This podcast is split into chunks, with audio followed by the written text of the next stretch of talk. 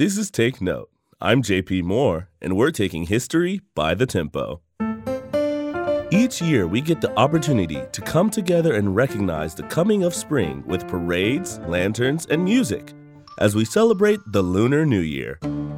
Lunar New Year falls on February 10th this year, marking the coming of spring. During the festival, various percussion instruments are played, such as drums, gongs, and cymbals.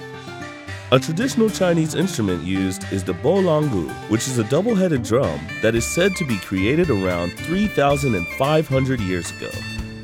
Those participating in the festival play these instruments very loudly in hopes to keep the bad luck monsters away for the rest of the year.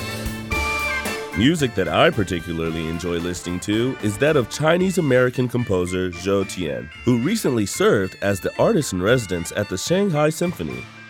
Zhou's music is performed by many orchestras within the United States and around the world.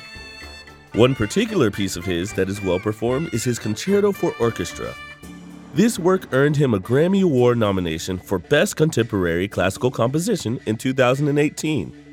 However, you choose to celebrate Lunar New Year, take time to recognize an artist of Chinese descent and honor their contributions to classical music.